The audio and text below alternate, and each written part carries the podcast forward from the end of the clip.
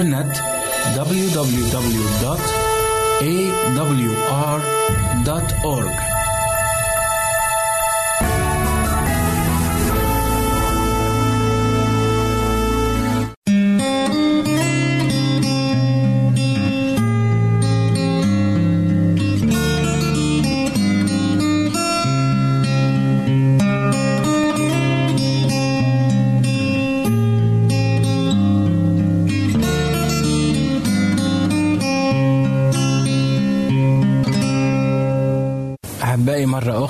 أرحب بكم. إلى لقاء جديد وحلقة جديدة من برنامج الكتاب يتكلم. سنتحدث في هذا اللقاء عن موضوع مهم جدا ودسم جدا ولكنه ضروري جدا أن نعرف عنه وهو موضوع الكفارة. موضوع الكفارة في الرمز والكفارة في المرموز إليه. سنتحدث ونتعمق في هذا الموضوع لكي نعرف كل ما في هذا الموضوع من معلومات وأسرار وسيناقشني في هذا الموضوع جناب القسيس سامح أهلا بحضرتك. أهلا بيك وجناب القسيس توفيق أهلا بحضرتك. الكفارة في الرمز والمرموز إليه. نعرف إنه في العهد القديم شعب الله الله أمرهم إن هم يعني يصنعوا هيكل أو مسكن أو خيمة أو الجهه لها كذا اسم يعني ماذا أمر الله أن يصنعوا بالتحديد جناب القسيس؟ آه في لو إحنا قرينا في سفر الخروج أصحاح 25 وعدد 8 بيقول فيصنعون لي مقدسا آه. لأسكن في وسطهم وهنا الآية بيقول ربنا أسكن في وسطهم طيب آه. بنعرف إحنا إن الخطية سببت انفصال بين الإنسان وبين الله. وهنا ربنا عايز يسكن مرة تاني مع الإنسان. فبنلاقي إن المقدس أو الخيمة الاجتماع أو المسكن ده كان هو الوسيلة الوحيدة اللي هيعيش فيها أو هيسكن فيها الله مع الإنسان برغم وجود الخطية. يبقى إذا نقدر نقول إن في داخل المقدس ده كان في حل لمشكلة الخطية. آه. إذا كان ربنا هيسكن معاه فإذا الخطية الفاصلة بين الله وبين الإنسان اتحلت مشكلتها. نعم. الحل كان موجود في المقدس هذا المقدس آه. عظيم جدا. طيب كانت تقدم أشياء كثيرة أسيس توفيق داخل المقدس. وإحنا عارفين كل الخدمات اللي كانت بتدور أثناء كل الخدمات اللي بتحصل. وكان بتقدم أشياء. ما هي هذه الأشياء التي تقدم؟ هو طبعا بالنسبة للمقدس مقسم إلى ثلاثة أجزاء. الجزء اللي هو الخارجي يسموها الساحة الخارجية كان هناك مذبح. والمذبح ده بيذبحوا عليه الثيران أو التقدمات اللي بيقدموها قرابين. فبيقول الكتاب المقدس هنا في عبرانيين تسعة وعدد تسعة الذي فيه تقد تقدم قرابين وذبائح. فهنا قرابين وذبائح تقدم في الساحة الخارجية قبل الدخول. الدخول إلى القدس وقدس الأقداس. عظيم. طيب. آه طبعا هنتكلم دلوقتي أسيس آه عن أشياء آه لم تعد يعني موجودة الآن. هي في في العهد القديم وكانت جزء إحنا نتكلم الأسيس توفيق عن إن المقدس ثلاث أجزاء. أي.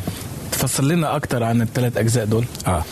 المقدس الحقيقة كان فعلا فيه ثلاث أجزاء ونقدر نقول إن لما أخطأ الإنسان ربنا وضع خطة. إحنا يمكن بنشوف زي ما حضرتك قلت في البداية الموضوع يعني مش شائك نقول دسم. دسم. عميق. آه عميق قوي. فنحتاج من المشاهدين إن هم يتابعونا خطوة بخطوة. ويا ريت يكون معهم الكتاب المقدس عشان يتابعوا معنا الآيات اللي إحنا هنطلعها في الكتاب. لما الخطية فصلت بين الله وبين الإنسان ربنا هو اللي خد المبادرة. كيف إن هو يصالح الإنسان كيف إن هو يعيد العلاقة مرة أخرى مع الإنسان. فيمكن بنشوف ان في مواضيع أهم يقولوا لنا يتكلمون عن المقدس كلمونا عن الفداء كلمونا عن الصليب كلمونا عن محبة الله. بس المقدس موضوع المقدس بيشمل مواضيع كتير قوي. في الفداء في الخلاص من الخطية في الاستعداد لمجيء المسيح في عن الشفاعة شامل حاجات كتير قوي. موضوع المقدس وهو طبعا ده كان رمز. وكان رمز. وكان الرمز مش هو يعني يرمز إلى ما سيأتي فيما بعد. مظبوط. مظبوط. ربنا وضع الخطة نقدر نقول خطة ثلاثية. خطة ثلاثية بتشمل خطة الله لخلاص الإنسان. أول حاجة تقديم البديل. تاني حاجة الوساطة أو الشفاعة. وحفظ الإنسان من الرجوع للخطية. ثالث نقطة اللي هي الكفارة أو محو الخطية. محو الخطية. الثلاث نقط دول ربنا وضعهم لخلاص الإنسان والثلاث نقط دول كانوا موجودين في المقدس. صح. كانوا موجودين داخل المقدس. عظيم. عظيم. يبقى دي نقطة مهمة جدا الأسيس وضحها. أسيس آه، توفيق. نخش بقى أنت كلمتنا عن الساحة الخارجية وإيه اللي صح. كان بيحصل. صح. نخش دلوقتي على قلت في القدس اللي هي الجزء الثاني من ال- المقدس أو من خيمة الاجتماع أو آه، كان فيها إيه؟ ونقدر نقول أساس أمير أنه الخلفية لبناء أو آه، آه، يعني الإرشاد بإقامة المقدس هو خروج شعب إسرائيل من مصر بعد أن خرجوا وكانوا هناك في البرية في سيناء في مصر فبدأوا أن الشعب يحتاج أن يتعبد. فطلب منه أن يبني أو آه، يشيد اللي هو ال- المقدس اللي هو خيمة الاجتماع أو المقدس. فهنا بنقول إحنا الساحة الخارجية تقدم فيها ذبائح وفيها المغسلة اللي بيغسل فيها الكاهن. وفي كمان الجزء الداخلي اللي هو جزء المقدس. في المقدس اللي هو القدس. وبعدين قدس الأقداس. نعم. ففي القدس في أشياء وفي قدس الأقداس في أشياء أخرى. نعم. فعشان كده إحنا بنقول. آه، فهنا مثلا ال ال ال القدس اللي هو الجزء الثاني من المقدس فيه المنارة والمائدة اللي هي مائدة الخبز خبز التقدمة. دول الحاجتين اللي موجودين في القدس. نعم. مذبح المحرقة. وطبعا المذبح البخور. البخور. يعني في ثلاث أجزاء بس ثلاث أشياء. لكن الشيء الشيئين اللي مذكورين في عبرانيين اللي هي المنارة ومائدة الخبز وفي الناحية الثانية كمان في اللي هي المبخرة يسموها المبخرة اللي فيها آه، تقدم البخور. والصلوات نعم. آه، أكيد كان في حاجة بتفصل القسيس آه، سامح. آه. القدس عن قدس الأقداس. كان شيء اسمه الحجاب. آه. الحجاب ده كان بيفصل بين فعلا القدس وقدس الأقداس. واللي كان آه، العمل اللي كان بيتم في المقدس ما كانش أي إنسان بيدخله. يعني القدس أو قدس الأقداس ده مش أي حد بيدخله. ده كان القدس اللي هو اللي قال عليه الأسيس توفيق في المنارة وفي مائدة الخبز الوجوه وفي مذبح البخور ده كان بيدخله الكهنة. آه. أما بعد كده في حجاب وفي قدس الأقداس جوه اللي هو في التابوت ده كان بيدخل رئيس الكهنة فقط. مرة واحدة, مرة في, واحدة في السنة. السنة. مرة واحدة في السنة اللي هو يوم الكفارة بقى اللي هو يوم الكفارة نعم إيه، لكن بره في عند مذبح المحرقة ده كان بيجي عامة الشعب وكان رؤساء الشعب وكل الناس اللي بيجيب الذبائح بتوع بيجيب الذبائح وليهم الحق إن هم يدخلوا لحد مذبح المحرقة بس. آخرهم مذبح المحرقة. لكن بعد كده عند القدس قدس الأقداس ما كانش يدخلوا غير الكهنة وبعد كده رئيس الكهنة قدس الأقداس. طيب نتكلم على قدس الأقداس بقى. قلنا في الحجاب الكتاب المقدس بيذكر انه في حجاب بيفصل بين القدس وقدس الأقداس مظبوط. ندخل على قدس الأقداس اللي حضرتك قلت إنه ما يدخلوش غير رئيس الكهنة مش أي كاهن عادي طبعا. رئيس الكهنة فقط مرة واحدة في السنة مظبوط. هو يوم الكفارة تمام. في إيه جوه بقى قدس الأقداس جوه قدس الأقداس كان بيكون في التابوت والتابوت زي ما بنفهم في الكتاب المقدس إن هو رمز لحضور الله رمز عرش الله أو حضور الله في وسط شعبه ده كان عبارة عن جسم من التابوت مصنوع من الخشب ومغطى بالذهب مغشى بالذهب. وكان عليه غطاء من فوق من الذهب عليه زي ملكين صح. اسمه غطاء الرحمة. آه، ده برضو كان بيمثل حضور الله. وده كان ما يدخلوش غير زي ما قلنا رئيس الكهنة مرة واحدة.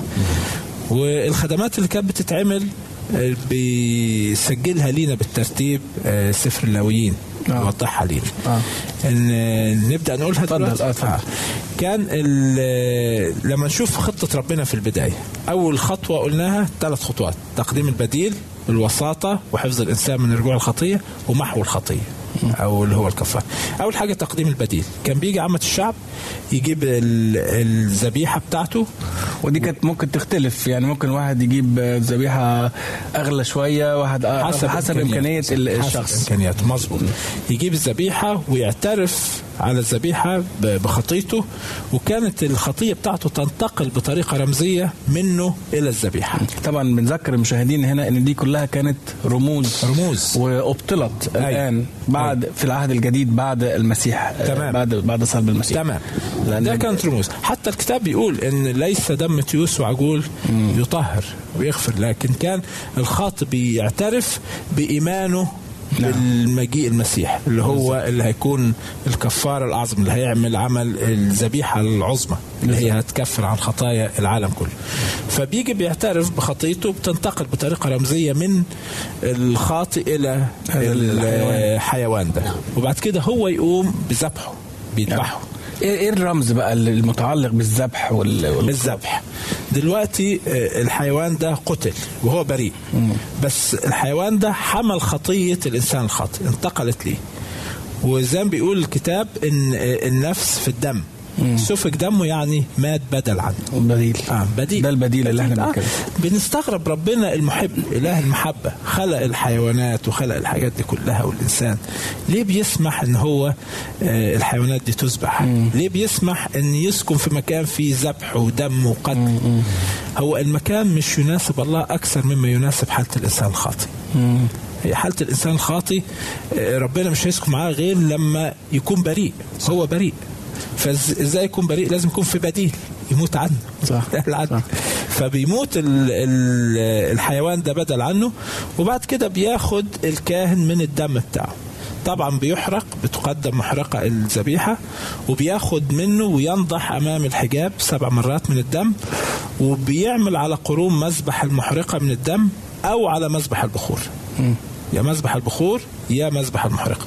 والكاهن بياكل جزء منه. بياكل جزء من ال... من اللحم. من. الذبيحة. فنخلي بالنا إن الخطية كده. دلوقتي ال- الحيوان ده بقى خطية بدل الإنسان اللي, اللي اعترف بيها فهو الخطية كده انتقلت بطريقة رمزية من الخاطي للحيوان ومن الحيوان للكاهن. للكاهن وللمكان. للمكان. آه. ما النفس في الدم. الكتاب بيقول في سفر لوين النفس هي في الدم. أسيس آه، خلينا نروح الفاصل ونرجع نكمل ال- الموضوع الشيق واللي هو الدسم زي ما قلنا ونعمل مراجعة سريعة في بعد ما نرجع. ومعنا سنعود ونكمل هذا الموضوع الهام عن الكفارة في الرموز وإلى المرموز إليه أيضا. ابقوا معنا.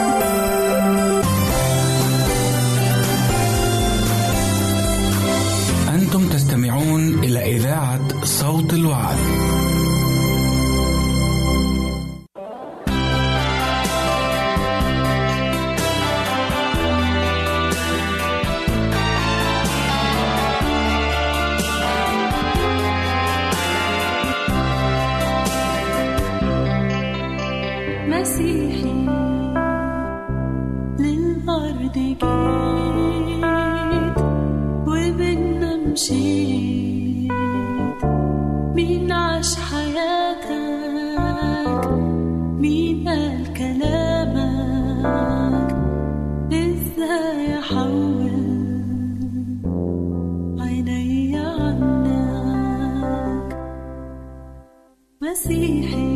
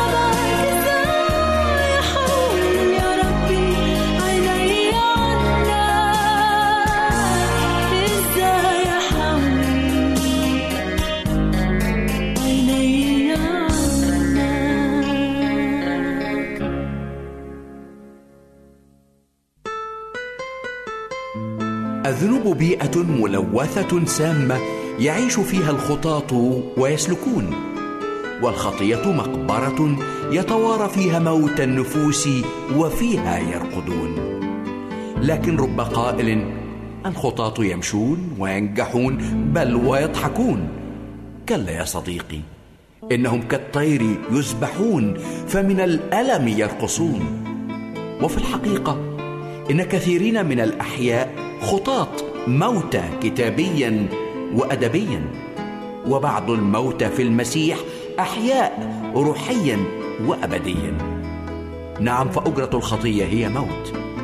لذا تحولوا من نفوسكم الساقطة لصليبه لأنه كما رفع موسى الحية في البرية. هكذا ينبغي أن يرفع ابن الإنسان لكي لا يهلك كل من يؤمن به بل تكون له الحياة الأبدية. أيها المتألم بلسعة الحية القديمة إبليس. التفت إلى المسيح الحي والمحيي.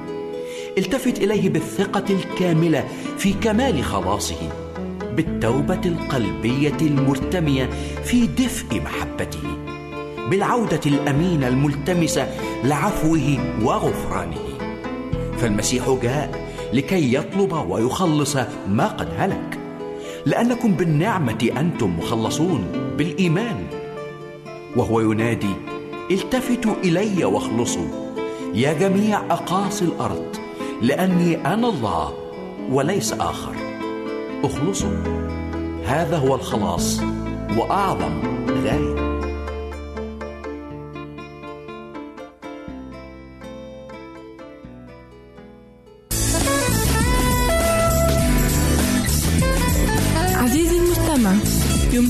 مراسلتنا على عنواننا الإلكتروني Arabic at awr.org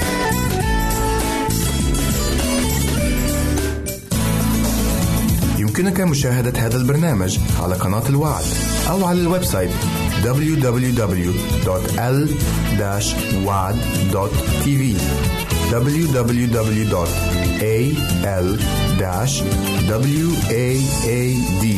www.al-waad.tv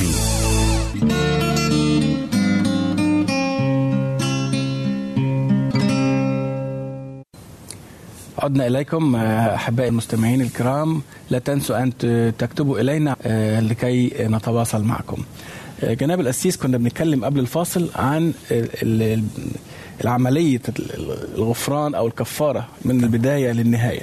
يعني ما كملناش يا ريت نكمل أو تدينا ملخص سريع عن اللي قلناه قبل الفاصل وبعدين نكمل. ماشي. ال- الخاطب بيجيب الذبيحة بتاعته بيعترف بيها خطيته بتنتقل بطريقة رمزية إلى ال- الحيوان وبيذبح هذا الحيوان وبياخد الكاهن من الدم لأن النفس في الدم بياخد من الدم يرشه أمام الحجاب سبع مرات وبيدخل على مذبح المحرقة.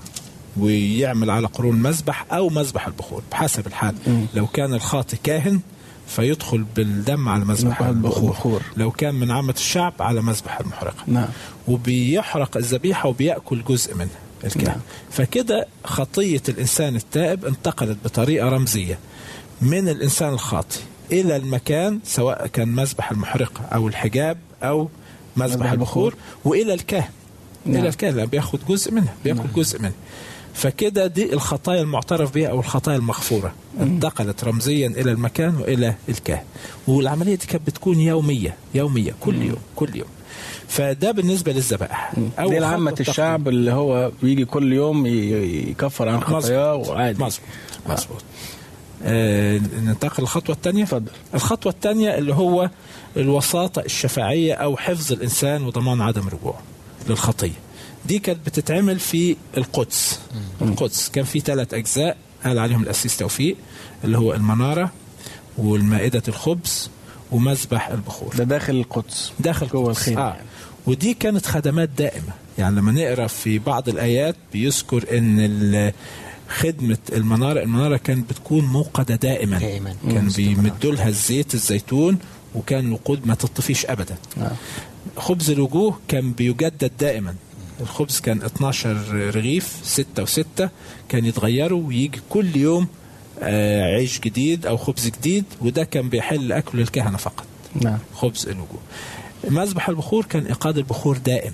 نلاحظ إن الثلاث خدمات اللي كانوا بيتعملوا في القدس دائما. مستمرة. ليل نهار مستمر. ودي إشارة يعني كل حاجة ليها إشارة فيها. المنارة لما نقرا في سفر زكريا بيقول آه، عن المنارة إن هي بتشير إلى الروح القدس. في زكريا أربعة. لما نقرأ عن البخور بيتكلم داود بيقول لتصعد صلاتي. أمامك كالبخور. ومائدة خبز الوجوه بنقرأ عنها إن هي بتشير إلى كلمة الله. الخبز اشارة إلى كلمة الله. نعم. فدول الثلاث حاجات الروح القدس وكلمة ربنا والصلاة. دول الثلاث حاجات اللي يقدروا يحفظوا الإنسان من الرجوع للخطية. نعم. دي الخطوة الثانية جميل. بعد كده هنيجي بقى الخطوة الثالثة. طيب نخش الخطوة الثالثة. اسيس توفيق لما نخش جوه قدس الاقداس قلنا في تابوت العهد آه، موجود في. جوه. في تابوت العهد وده مصنع بطريقة معينة وعليه اللي هو الغطاء والغطاء عليه الملاكين. وده زي ما قال جناب الأسيس سامح إنه ده اللي هو كرسي الرحمة. آه ده مغطى بالذهب. مغطى بالذهب. آه. و- وبداخله أشياء أيضا. دا- داخل التابوت بيقول الكتاب نفسه. المقدس آه إنه بداخله آه آه اللي هو تضع الشهادة التي أعطيك. إيه الشهادة دي في خروج آه 25 1 21 ده الشهادة اللي هي الوصايا العشر. بيقول هنا آه فتكتب على اللوحين مثل الكتابة الأولى اللي هي الكلمات العشر الوصايا العشر ثم آه، آه، انصرفوا وانزل إلى الجبل وضع اللوحين اللي هم اللي في إيدك دول وصايا العشر فين؟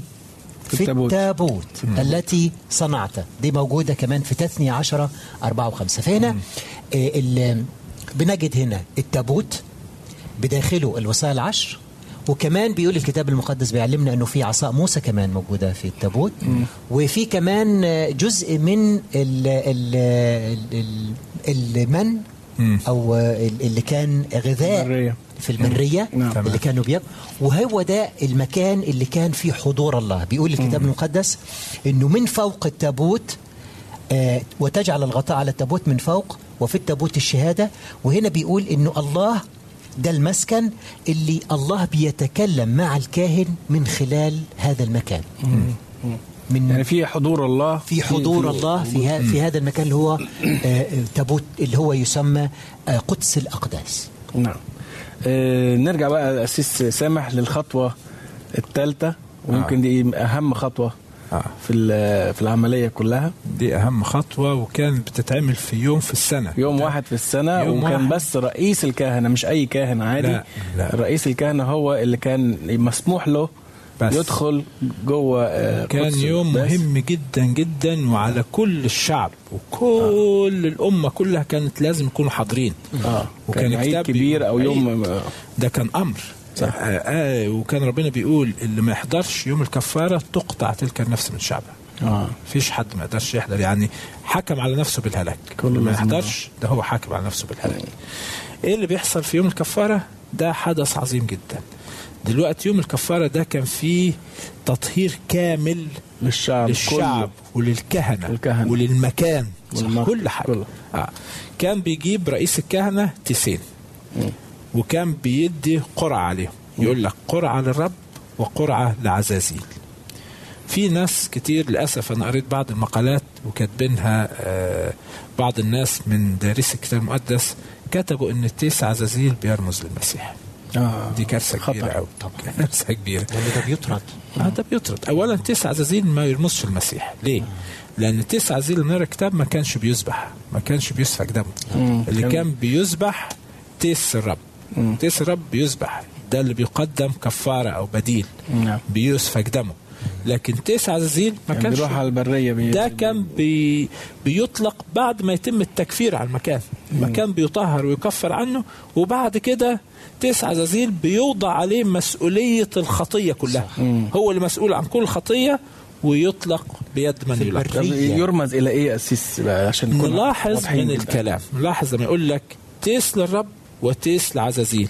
إن ده شيء غير ده. ده عكس ده. ده عكس ده. ده آه، مناقض لده مناقض لده. ده بيقدم تيس للرب وده بيقدم تيس لعزازيل. فده حاجة ضد ده. فبيفهم إن تيس عزيل هو رمز للشيطان. نعم. بيلمس الشيطان إن هو بيوضع عليه مسؤولية كل خطية الشعب وكل الخطيه الموجودة وبيطلق بعيدا عن المكان اللي فيه ال- الشعب. نعم. طيب تم التطهير. ليه؟ عايز أقول نقطة هنا. لما نقول إن تسعة زلزال يؤخذ ويترك في البرية. نعم. إيه اللي موجود في البرية غير الوحوش وغير ال ال ال ال الحيوانات المفترسة؟ فهو هنا معناها إنه إشارة إلى ترك آه، تيس عزازيل لل لل لل- للهلاك. لكن لو ان إن- لو قلنا انه تيس عزازيل يرمز للمسيح ودي خطأ إحنا كده آه، غير يعني غير صحيح. تيس عزازيل هو الشيطان الذي يترك للهلاك في تمام. البرية. تمام. وحتى اسم عزازيل اسمه التيس المتروك في البرية أو الملقى به في البرية. نعم. معنى كده. عظيم طيب. في حاجة تاني بقى ده آه، نرجع ونذكر المشاهدين والمستمعين إنه. كل العملية دلوقتي دي كانت كانت رمز. طبعا مظبوط. أشياء رمزية. آه ك- كانت كلها تشير إلى آه، ما بالظبط. سيأتي. صح. وهو ال- الفداء في شخص السيد المسيح.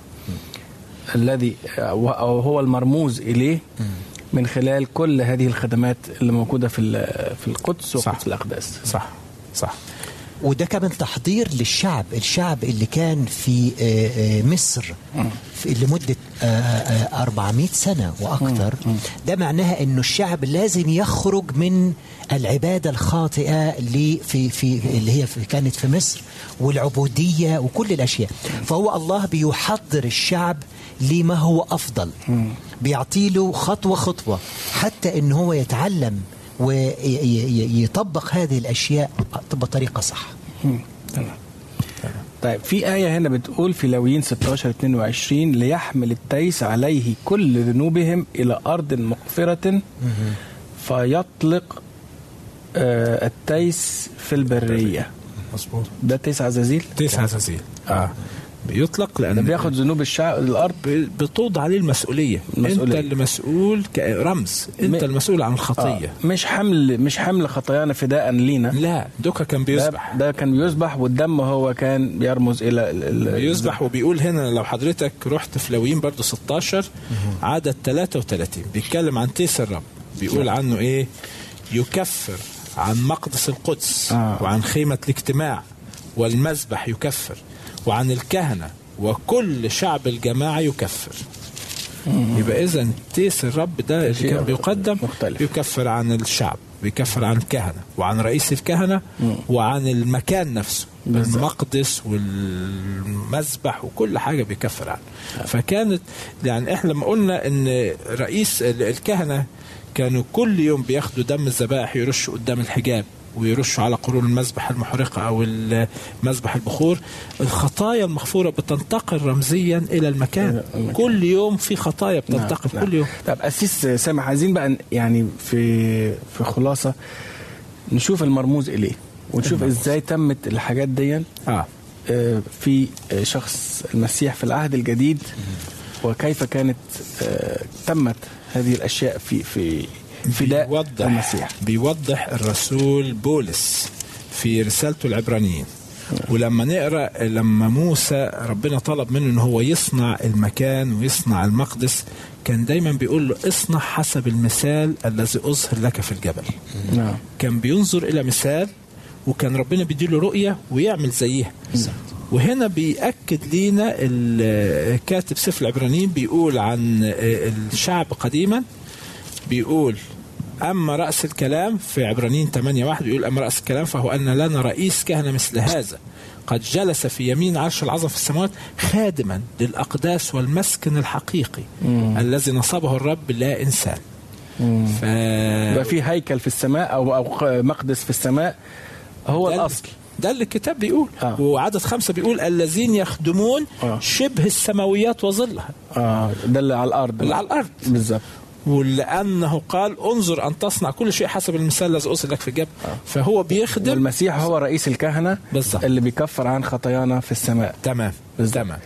طيب. إحنا دلوقتي الحلقة خلصت. آه، لكن في كتير لسه ما ما كان عندي خلصناهوش. نقطة رئيسية في آه، بس نقدر. هنكملها في الحلقة المقبلة إن شاء الله. نعمل الجزء الثاني مع بعض. نشكر متابعتكم لهذه الحلقة ونعرف انها كانت آه، دسمة ولكن لنا بقية في الحلقة القادمة. ابقوا معنا في الحلقات وتابعونا. الرب معكم ويحفظكم.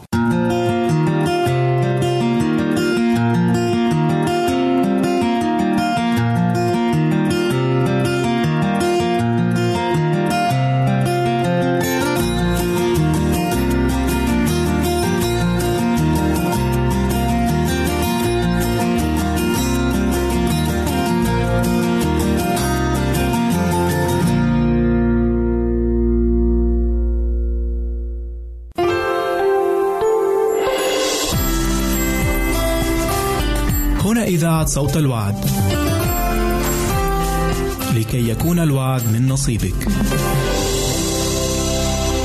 عزيزي المستمع يمكنك مراسلتنا على البريد الإلكتروني التالي Arabic at awr.org العنوان مرة أخرى Arabic at awr.org ونحن في انتظار رسائلك واقتراحاتك نحب أن نسمع منك. راسلنا على البريد الإلكتروني Arabic at awr.org. نحن ننتظر رسائلكم واستفساراتكم.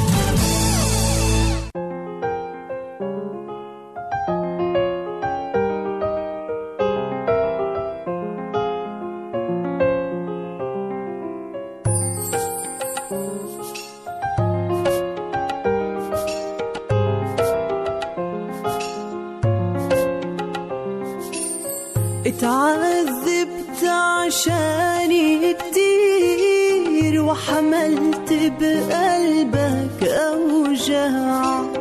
حبتني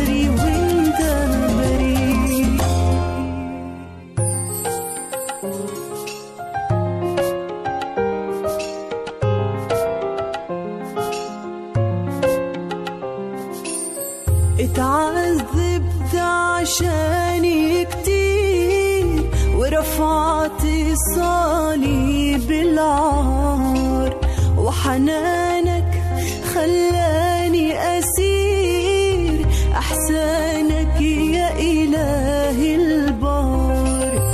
اتعذبت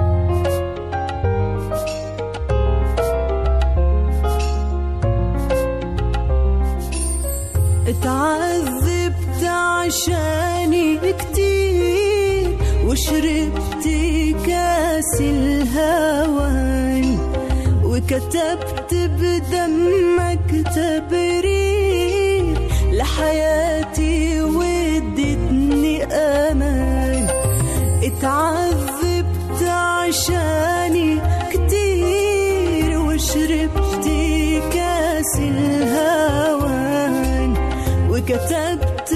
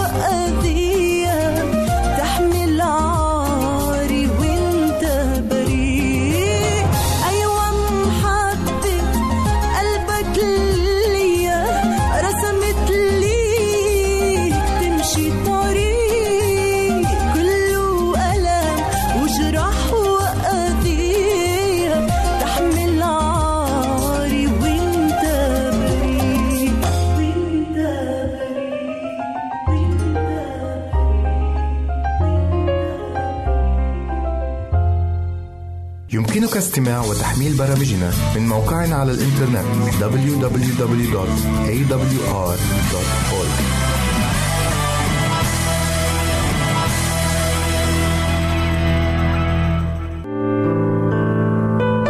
عزيزي المستمع يمكنك مراسلتنا على عنواننا الإلكتروني Arabic at awr.org أحبائي المستمعين ها نحن نلتقي معا مرة أخرى. وفي أسبوع جديد. كم يسعدني أن أتحدث إليكم من خلال برنامجكم الأسبوعي المنوع والطريف هل تعلم؟ في حلقة اليوم من هل تعلم سنستمع إلى مجموعة من المعلومات عن غرائب الحيوانات التي هي كثيرة جدا. فابقوا معنا وترقبوا كل ما هو مسل ومفيد.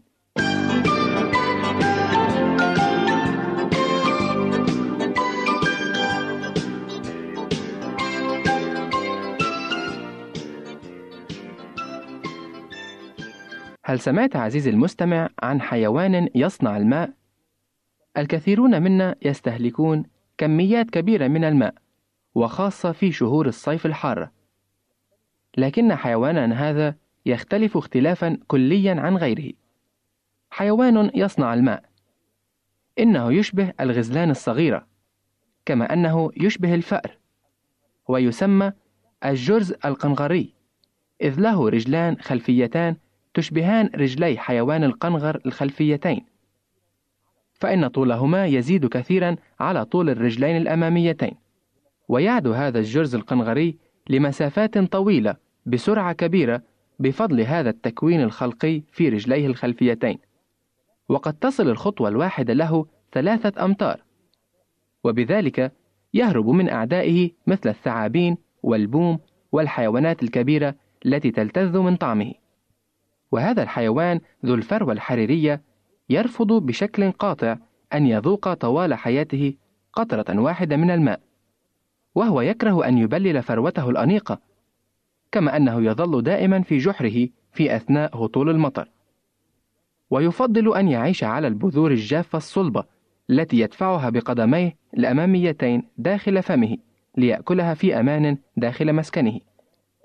أما احتياجه من الماء فيحصل عليه بالاكتفاء الذاتي، فهو يحصل عليه من جهازه الهضمي، وذلك باتحاد العنصرين اللذين يتكون منهما الماء، وهما الهيدروجين ومصدره البذور الجافة التي يأكلها، والأكسجين من الهواء الذي يستنشقه. ويتحد العنصران داخل جسمه فيكونان الماء الذي يبقي الحيوان حيا سليما ومعافى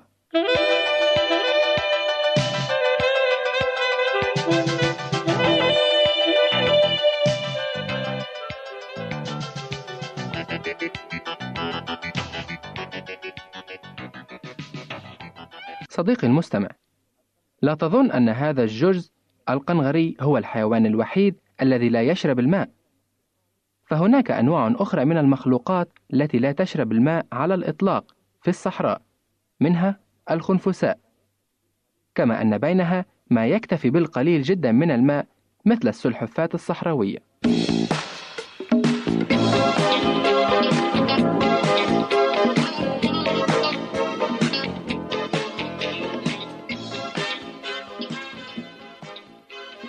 ماذا تعلم عن سفينة الصحراء؟ وإن كنت قد سمعت بها، فماذا تعلم عنها؟ يعتبر الجمل بما يتسم به من قناعة والصبر كسفينة الصحراء، وهو من أكثر الحيوانات تكيفًا بجفاف الصحراء. فالجمل بمقدوره الاستغناء تمامًا عن شرب الماء في فصل الشتاء، إذ يقنع بأكل النباتات الغنية بالماء. أما في الصيف عندما تجف النباتات فيرتوي من الماء الذي يستمده من أنسجته ومن تحلل الشحم الذي في سنامه. وقد قدر الماء الناتج عن الشحم الذي يتم هضمه بمقدار لترين لكل كيلو جرام من الشحم المستهلك. ويتسبب ذلك في فقده حوالي 30% من وزنه. لكنه لا يتوانى عن الحركة وممارسة نشاطه العادي.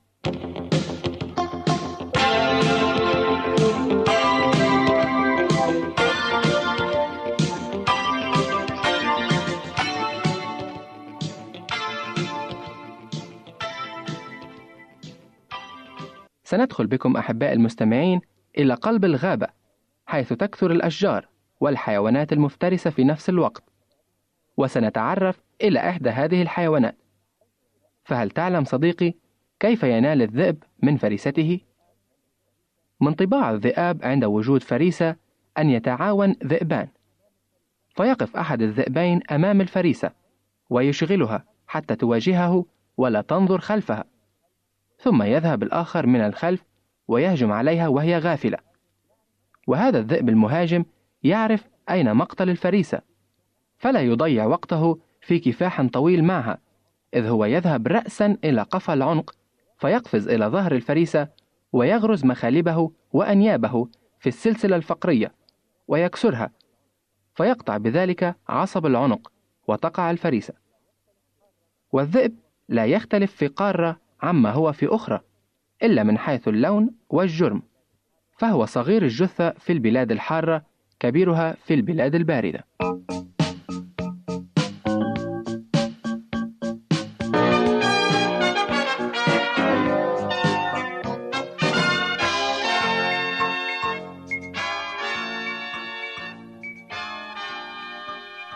أما الآن فسنحلق معا في الفضاء أصدقاء المستمعين لنرى أسرع الطيور في التحليق وأبطأها.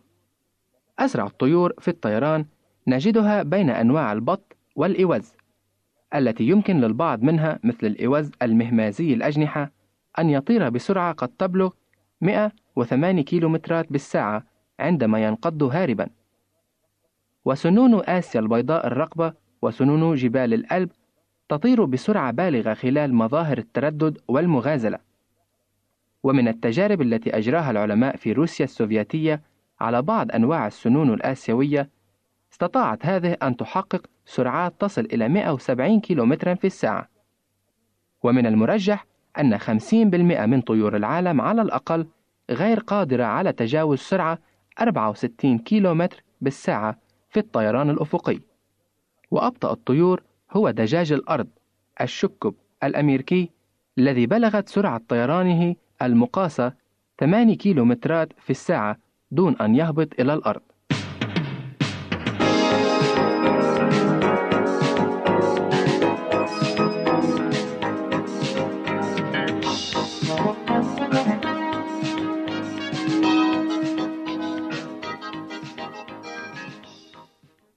بعد هذا التحليق في الفضاء سننتقل معا إلى شواطئ البحر لنتعرف إلى سبع البحر الذي يحلو له استعراض مهارته.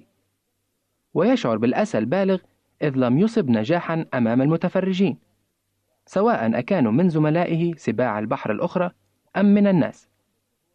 وقد يبلغ به حب الظهور إلى درجة أنه يصفق لنفسه استحسانا. والشيء الوحيد الذي يحز في نفسه أكثر من عدم استطاعته إشباع رغبته في حب الظهور هو اضطراره إلى أن يأخذ مكانه في أدب بين المتفرجين. في الوقت الذي يقوم فيه سبع بحر آخر باستعراض أمامه.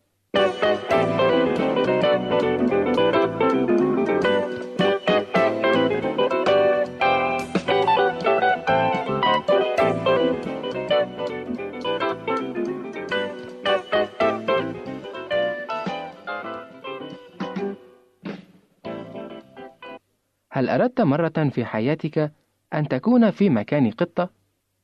استمع لما سأقوله لك ومن ثم أعطنا رأيك. عندما توفيت السيدة جريس باترسون من جوبلين ميزوري الولايات المتحدة في يناير كانون الثاني 1978 أوصت بثروتها البالغة قيمتها 250 ألف دولار أمريكي لقطتها البيضاء التي يبلغ وزنها 8.16 كيلوغرام.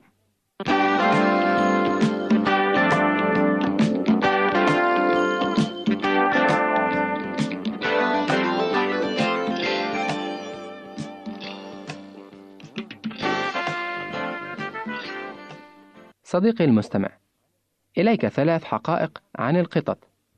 الأمهر في التسلق. في السادس من سبتمبر أيلول سنة 1950 لحقت قطة عمرها أربعة أشهر بمجموعة من المتسلقين في سويسرا من جنيف إلى قمة جبل ماترهورن البالغ علوه 4478 متر.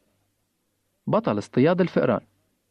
أعظم من اصطاد الفئران بين القطط أنثى اسمها تاوزر مولودة في أبريل 1963 التي أكملت اصطياد ما يزيد على 24621 فارة.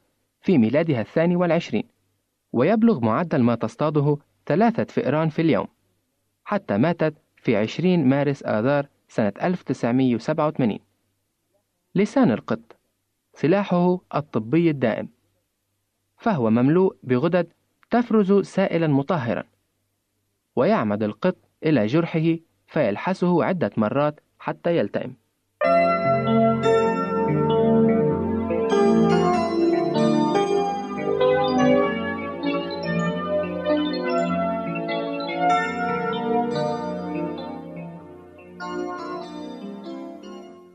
ليست القطط الحيوانات الوحيدة التي تعالج جروحها فهناك بعض الحيوانات الأخرى التي تدرك كيف تعالج الجروح والكسور بطريقة تشابه الطرق التي نلجأ إليها نحن معشر البشر.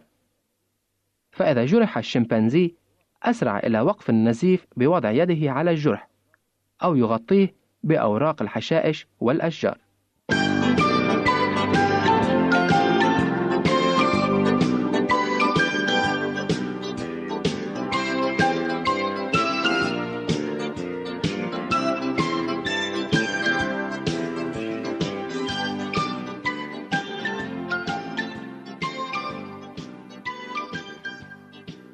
بهذا نصل معا أحباء المستمعين إلى نهاية حلقة أخرى من برنامج هل تعلم.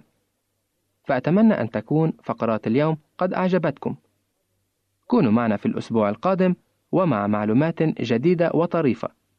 وإلى ذلك الحين نتمنى لكم كل بركة من عند الله. إذا أردت دراسة الكتاب المقدس يمكنك الكتابة إلينا على عنواننا وستحصل على هدية قيمة بعد انتهائك من الدراسة.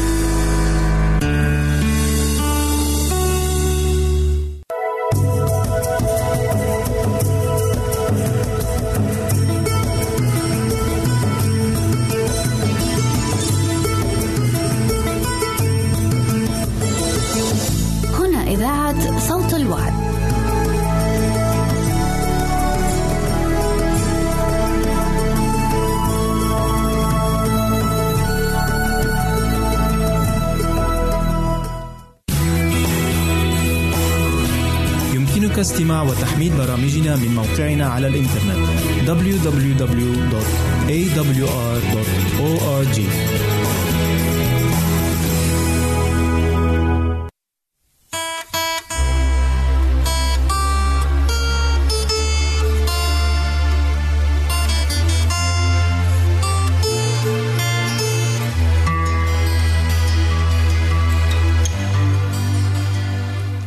رحمة كثيرا ارحمني. رأفة تراءف علي اغسلن قلبي من إثمي. قد سقطت أحسن إلي.